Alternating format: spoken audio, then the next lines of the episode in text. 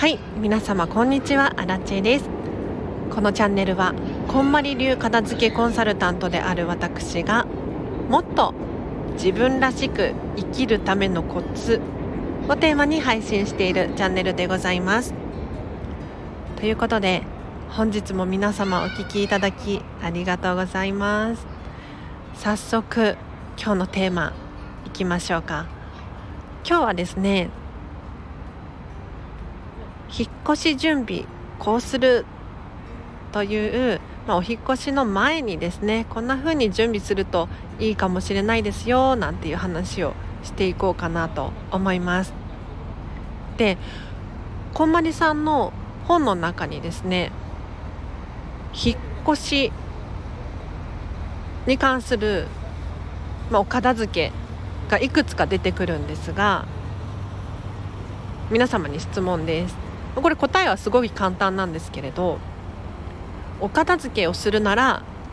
引っ越しの前と後どっちがいいと思いますか？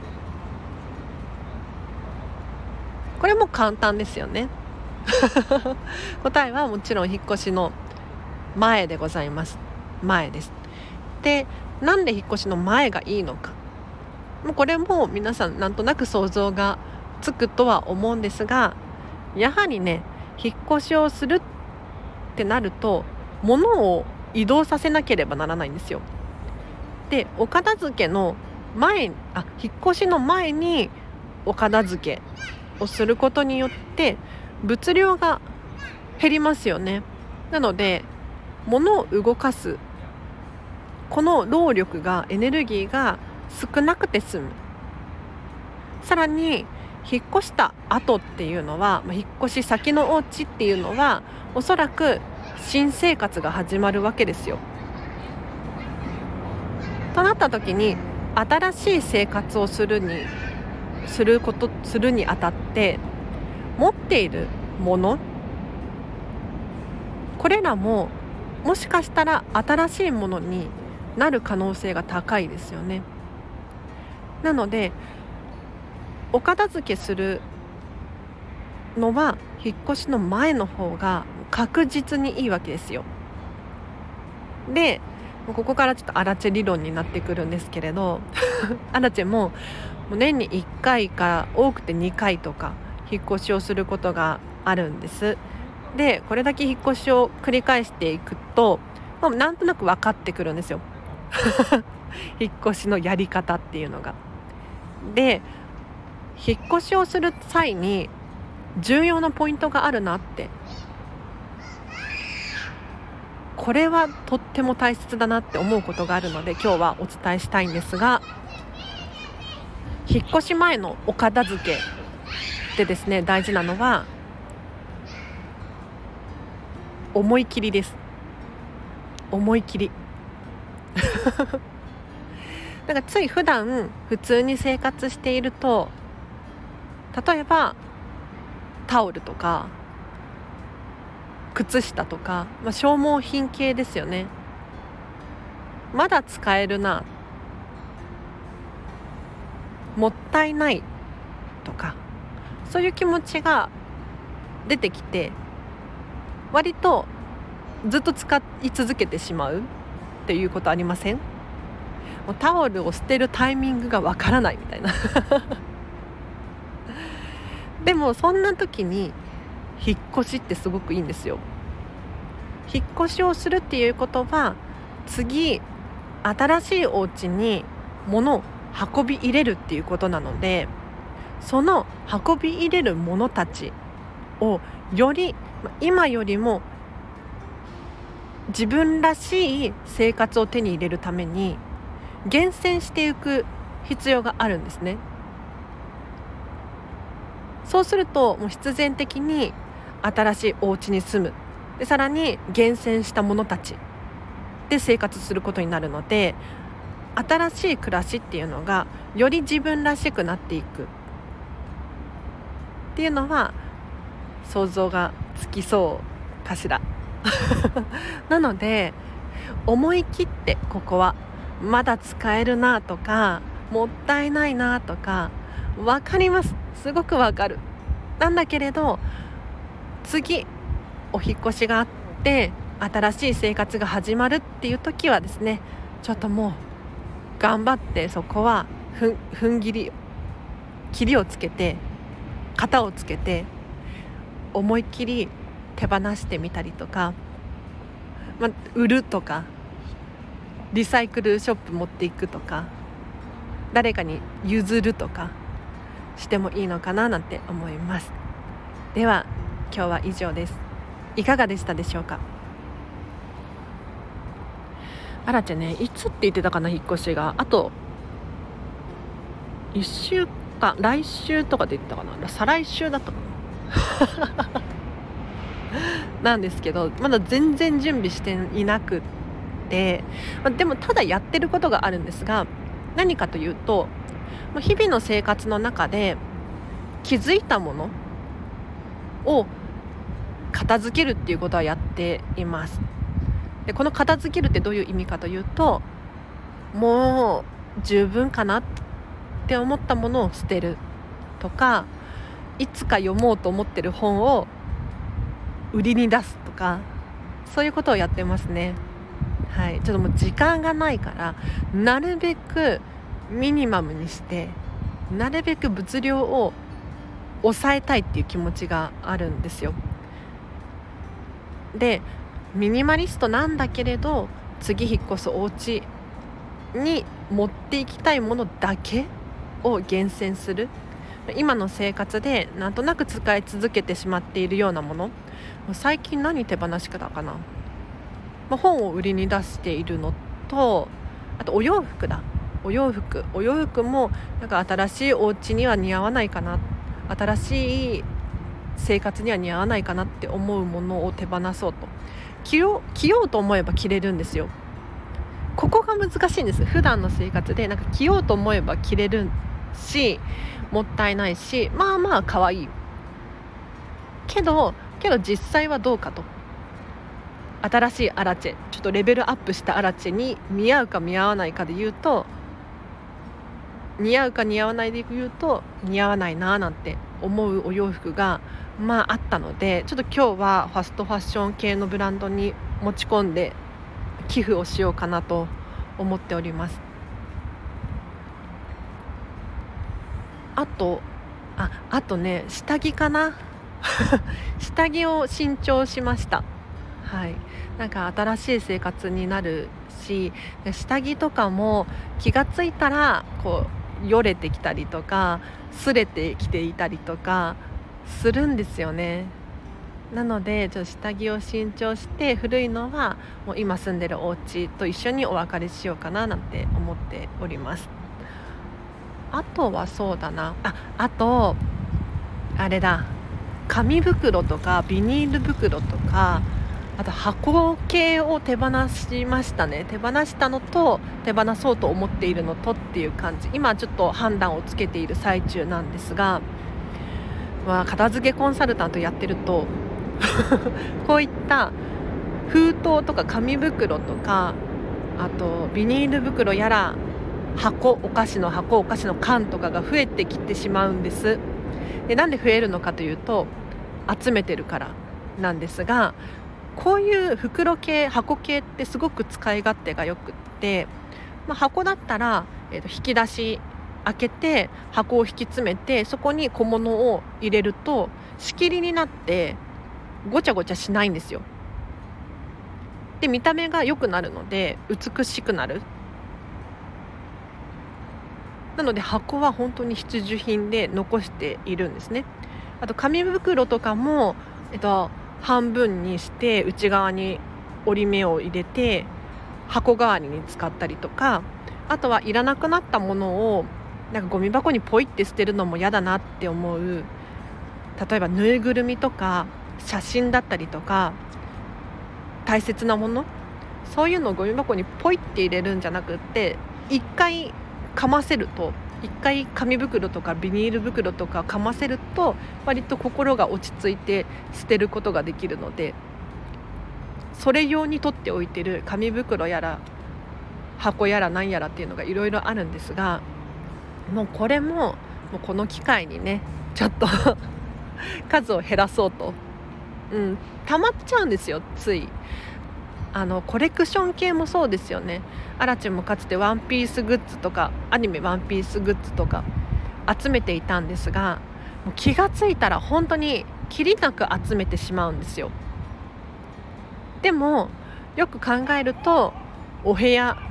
の大きさには限りがあるわけですよね。でこれ以上増えたら生活がままならないなみたいな物量があるわけですよ。でアラチェはそこに気がついて漫画も手放したしコレクションも手放すことになったんです、まあ、ただ今思えばあの時はあの時で楽しかったし、今は身軽になってすごく心地よいなっていうふうに感じております。なのでもう集め始めたらキリがないものたちっていうのも引っ越しのタイミングでね見直して、例えば箱だったらちょっとこれは柔らかすぎるなとかしょぼすぎるなみたいな壊れそうだなっていう箱を捨ててみたりとか、あと紙袋とか箱とか、まあ、本とか書類もそうなんですけれど虫が湧いたりするんですよ。なのであんまり入れ替えがないとか、まあ、湿っぽいとかジメジメしてるとかずっと放置されてるってなってくるとほこりがかぶってカビが生えるかもしれないし虫が湧くかもしれないので、まあ、引っ越しのタイミングで本とかもちょっとよく見てみたりとかするといいのかな。で本なんていうのは本なんてって失礼かもしれないんですけれど、基本的に絶版とかになっていない限り、まあ、絶版になっていたとしても中古で買えるんですよ。買い直すことができるものなので、最悪引っ越すタイミングで手放して引っ越し後にまた買い直すとか買い足すとかっていうことができますよね。で確かに誰かにもらったほにゃほにゃとかってなってくると話は変わって、それがその本が一点物じゃないですか。なのでもう一回手に入れようっていうのはなかなか難しいですよね。アラチェもこんまりさんのサイン入りの本とかをお客様にあげたりとかすることがあるんですけれど、そういうのはもう二度と戻ってこないわけじゃないですか。なのでそこはちゃんと明確に自分の中で判断をして手放す残すっていうのは決めているかな。はい、ということでお片付け引っ越しのあ引っ越しはこうしようという話をさせていただきましたが、いかがでしたでしょうか。あらちも引っ越し準備頑張りますので、もし引っ越しの予定があるという方いらっしゃいましたら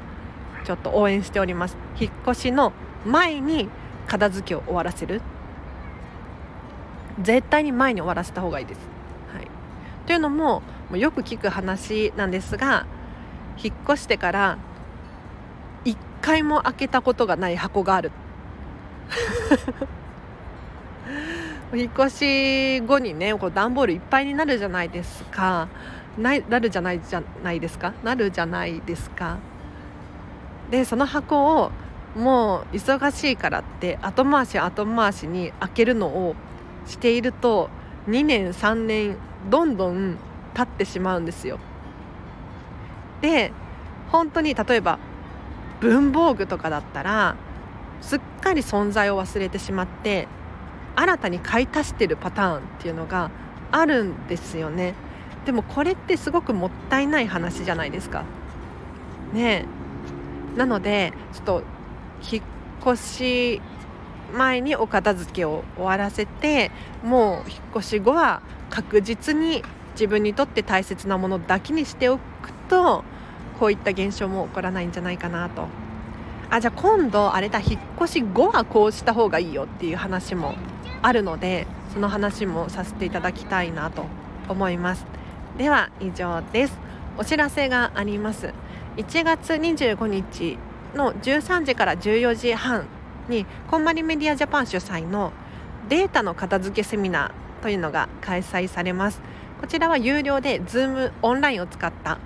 セミナーなんですが、通常さんぜんさんびゃくえんのところあらち経由だと半額のせんろっぴゃくごじゅうえんで受講ができます。とってもお得です。